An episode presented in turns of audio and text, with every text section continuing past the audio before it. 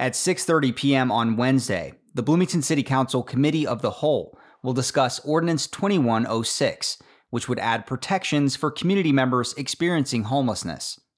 Highlights of the bill include at least a fifteen-day notice and sufficient housing requirements before the city can evict a person living in a camp.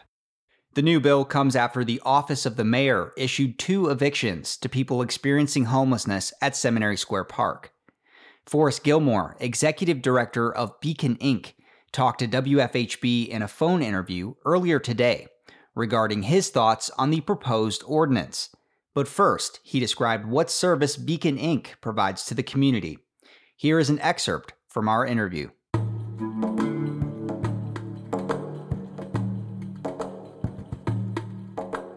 Forrest Gilmore, executive director of Beacon, Incorporated, welcome to the W F H B Local News. Thank you. Good to be with you. So, for starters, would you just talk about what Beacon, Incorporated does and what role you play in our community? Sure. We're a housing and service provider for people experiencing extreme poverty.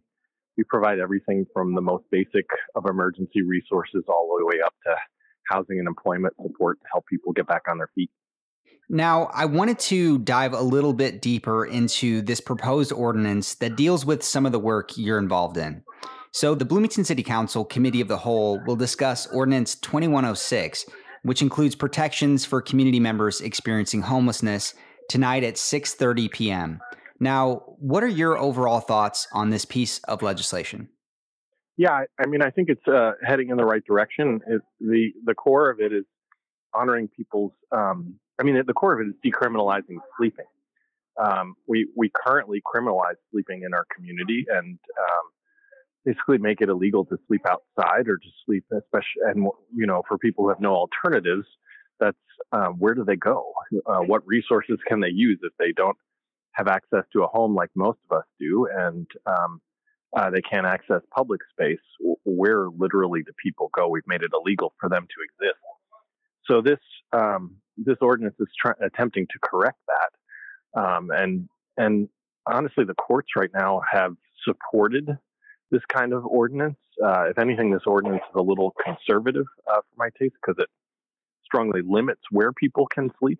Um, but that's a compromise position, I think, uh, to hopefully get it passed, get it through. And the courts have said that, that to to To criminalize sleeping is actually a violation of the Eighth Amendment, uh, cruel and unusual punishment.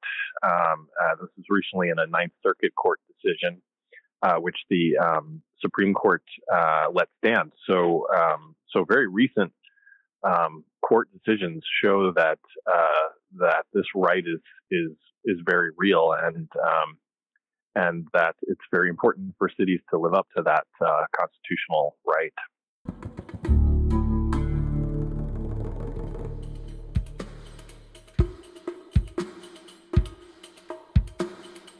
Council members Matt Flaherty, Kate Rosenbarger, and Isabel Piedmont-Smith sponsored the bill. Ordinance twenty-one oh six would amend the Bloomington Municipal Code to add a new Chapter two point eight seven entitled Protections for People Experiencing Homelessness. The proposed bill is modeled after a similar ordinance in Indianapolis, adopted in two thousand sixteen. The ordinance faces some opposition. The Bloomington Chamber of Commerce announced in a press release on Tuesday that it opposes the bill.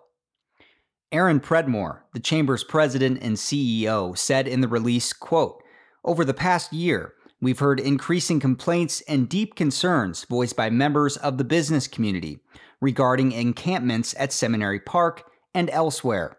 We must find an alternative way to support the needs of houseless residents that does not negatively impact local businesses, the jobs they provide, and the broader community," end quote. Other opponents have said they would rather see legislation that tries to tackle long-term homelessness solutions. However, proponents of the bill argue that it does contain long-term proposals. The ordinance says if there is insufficient housing to meet the needs of all members living in a camp, the city must wait until there is sufficient housing available prior to closing the camp. It defines sufficient housing as permanent or transitional housing, which would not include emergency shelters. In our interview, Gilmore discusses this idea and addresses the opposition this bill faces from the Chamber of Commerce.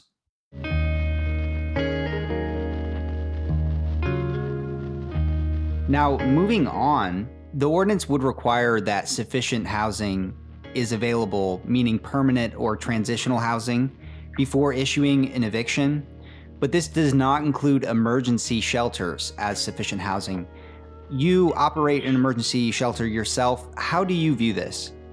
I think it's really important for us as a community to recognize that the affordable housing situation, especially for people in extreme poverty, is our our um, fault as a community and our responsibility to resolve as a community.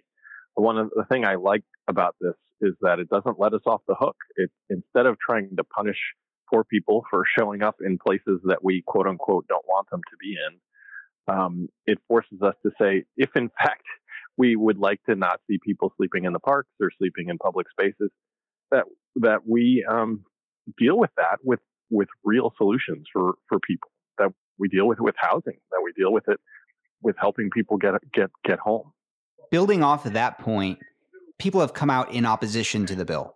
For instance, the Bloomington Chamber of Commerce announced that it does not support the ordinance after sending out a survey to chamber members. What do you make of this opposition? Well, I'm clearly disappointed that the chamber would uh, actively advocate for the criminalization of sleeping, and um, you know, and, and push for uh, push for um, the ongoing violation of uh, people's um, civil rights and human rights. So. So I'm I'm I'm deeply disappointed in their decision. I'm not sure they fully understand uh, what they're what they're uh, arguing for and realize fully what their position means. Um, but uh, so my hope is that uh, with future dialogue, some people can better understand this ordinance. Gilmore offered his input on what he would like to see city officials do when it comes to addressing homelessness, and he adds his final thoughts before the council discusses the ordinance. Well, I mean, the core of it, I, I, of course, is um, we don't want to see any anyone arrested for sleeping. This is, uh, um, you know, we saw how horrible that was in December and then horrible again in January. It's really um, incredibly cruel practice that that our city is engaging in um, in order to deal with um, the most vulnerable people Um, we can imagine sleeping within our view.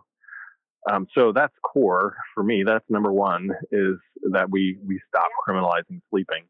Uh, the, the second, of course, is, is the far perhaps more important um, direction, is that we work towards real solutions, um, which, you know, again, for many folks, I mean, there's a diversity of approaches to people um, experiencing homelessness and the, the needs they have. Some suffer from really severe disabilities and need a lot of support and care.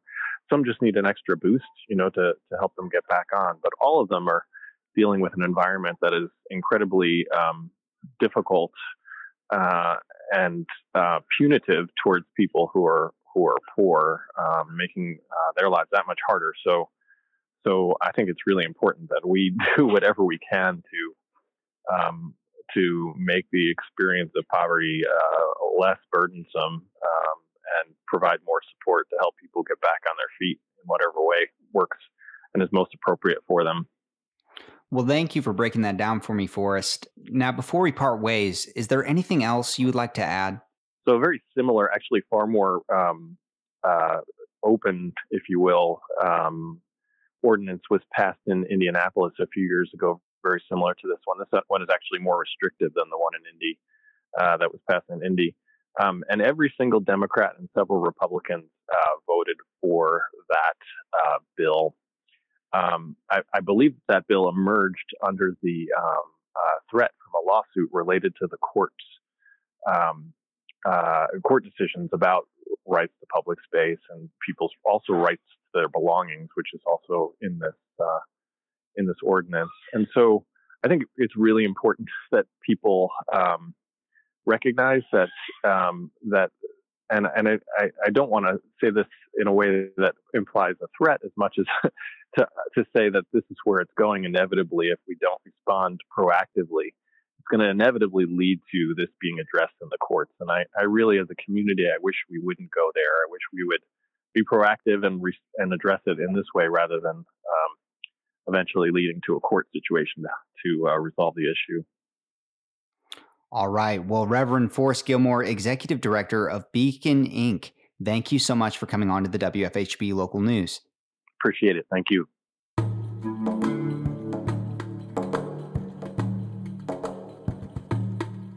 For W F H B News, I'm Cade Young.